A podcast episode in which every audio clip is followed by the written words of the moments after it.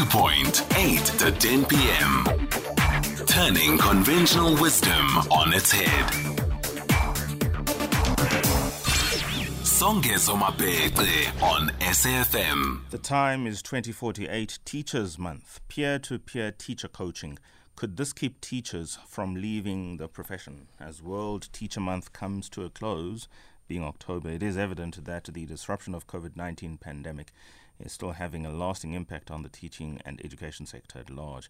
The move to online teaching has caused many local teachers to miss out on important aspects of their professional development, for instance, or in other words, learning from their more experienced peers.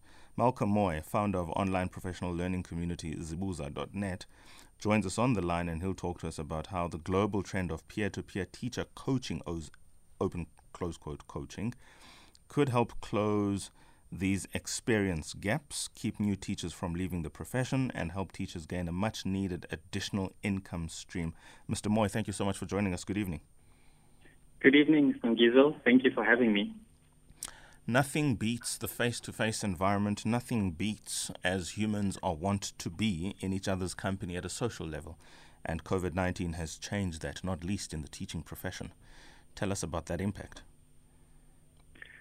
So I think everybody can relate to the impact and disruption that COVID has had on our lives over the last year or so. And I think more so teachers, right? We've seen the disruption to teaching and learning where schools were shut down during hard lockdown, and then a lot of adjustments required from teachers who are used to traditional in-classroom teaching, whereby they had to resort to platooning and rotation. And in some instances, a lot of teachers were exposed to virtual learning. And so I think the impact has been very evident, and an indicator for that is just the growth of our community, where we've seen an explosion of teachers. Our community, I think at the beginning of COVID, was about 10,000 teachers nationally. We've since grown to 27,000 members. We've also seen learners and parents coming into the community. So I think while nothing beats face-to-face and peer engagement, I think the times call for a hybrid model in terms of being able to adapt. And I think speaking to peer-based coaching, observation and engagement with more senior teachers at work is the best way for teachers to gain confidence and skills and self-awareness that's needed to succeed in the profession. I'm on your website here, and it says it has access to educational materials in all grades and in all languages, from past matric papers, past exam papers, memoranda, study resources, learning resources, and textbooks. Just tell us about the compilation of all of this material and making it available through Zibuza.net. It would have taken a lot of time and a lot of effort. You are quite correct. This is a personal passion of mine. I want to unlock human potential. So our journey began in 2016 when we launched the community. And we have a big dream to create a more inclusive and equitable schooling system. And when you consider the challenges that government has, in terms of the feeding scheme where they feed up to 9 million learners a day, the transportation logistics that's involved, very little money gets spent on education itself. And so we undertook it ourselves in terms of saying, how do we make resources available to teachers and now learners, whereby, just because of your location or your financial status in terms of public schools compared to private schools or urban versus rural geographies, we didn't want to put these inequalities to persist in our society. And so we set out on this journey where we looked at very innovative ways on how we could leverage technology as an enabler in terms of making resources accessible. And on this journey that we've been on, and we're very much guided by teachers, through that we were able to unlock opportunities where we first started off with basic resources.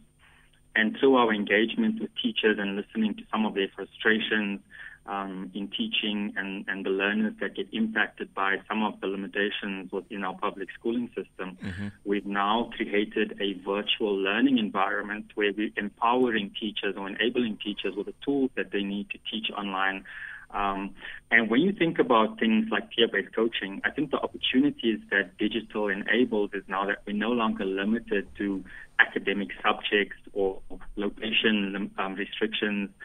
We've seen cross-provincial collaborations between teachers and also experts. You know, typically peer-to-peer coaching happens in schools and is limited primarily to academics.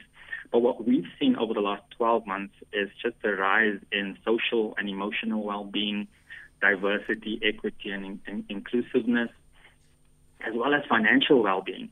And so for us, you know, we're starting to see now that, you know, teachers come to us for support. They connect with peers nationally, and we provide them with access to resources and tools that can help them to become better in the profession, to perfect their craft. And that only benefits the learner in terms of having a high-functioning teacher.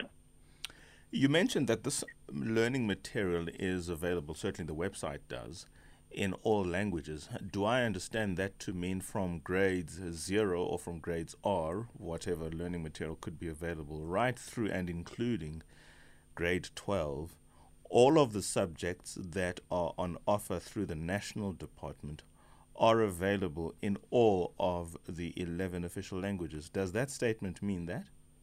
Yes, you are quite correct. So from our side, we provide the infrastructure and technology, but the substance and the depth in terms of what makes our community special is our partners.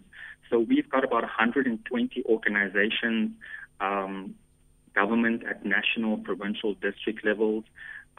They are the primary contributors in terms of our past exam papers and memos, but we've also got businesses, be it publishers or edtech companies, that are providing us with content like textbooks, posters, worksheets, etc.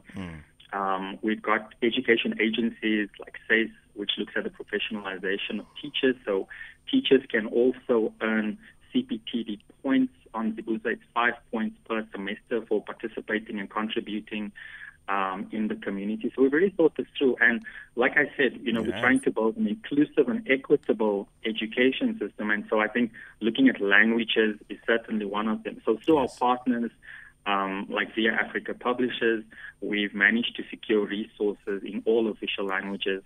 And yes, we do focus from early childhood development. We work with partners like Isitimbo Institute for Learning. They provide resources like storybooks, coloring in books, worksheets, and they do training as well for teachers and administrators of ECD sites. And also now looking at how do we support parents, because let's not forget, parents were also impacted with lockdown.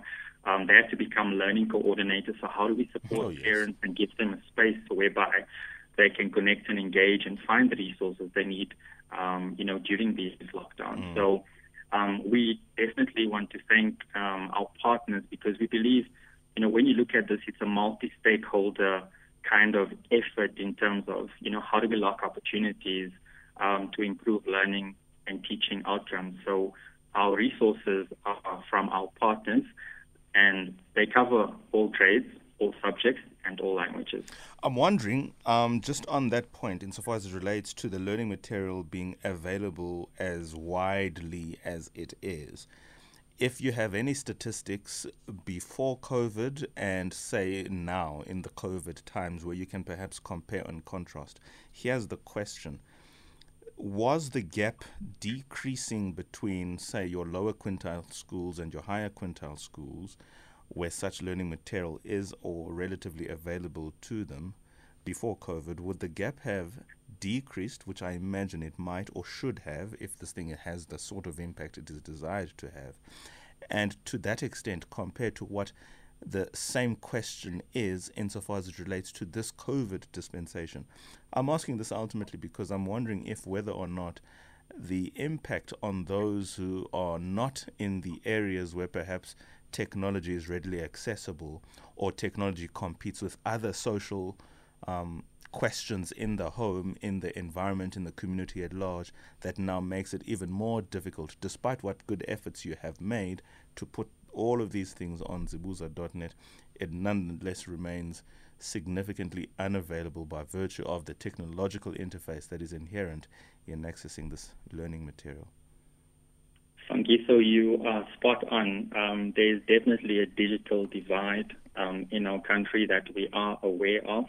As a social partner to government, we fully acknowledge their efforts and understand the task at hand. I think Department of Basic Education has probably one of the biggest logistical operations in the country, if not the continent, in terms of how many kids they feed a day, up to 9 million, how many kids they need to transport, and the challenges that come along with that. So just the logistics there in itself is a huge challenge. We look at public sector schools, 23,000 schools, 20,000 of those schools do not have laboratories, 16,000 of those do not have libraries, and the list goes on. So from our perspective, we do acknowledge the digital divide in our country, in the haves and the have-nots.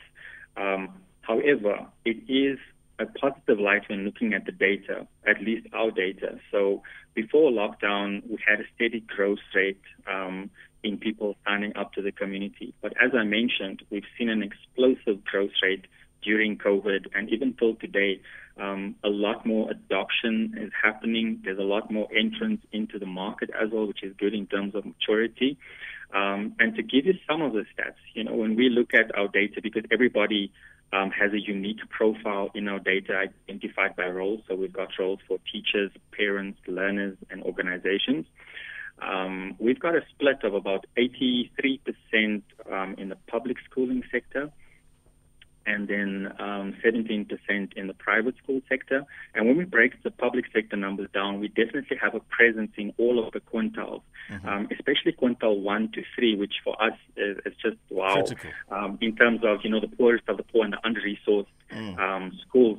And, you know, I think one of the blessings that came out of COVID was, you know, allowing us to connect with teachers that we would not have ordinarily met in person. And so, you know, there's teachers like Makudu Muchaba from Limpopo province. She was awarded she was a top 10 finalist in the Vaki Teacher Prize competition in 2020. Can I ask in 30 seconds, you wrap up, please? I've got to go to news. Yes, 30 seconds. No problem. So our resources, is the sharing ratio is 1 to 7. So for every one resource that gets uploaded, gets downloaded 7 times. So we're definitely seeing a maturity. We're definitely seeing an uptake. And from our side, we are doing everything we can. So our platform has been zero rated. So teachers, learners don't have to absorb the data costs with accessing media-rich materials like video or audio files. Okay. I would love to continue, but suffice to say I don't have time, but I have to end it on this note. You guys are divine interveners. Thank you so much for the work that you do. Thank you. If you don't get told this, well, you've just heard it now. Thank you so much, Mr. Malcolm Mooi. Thank you so much. Founder of Zibuza.net. I'm so sorry to go to news at 21:01.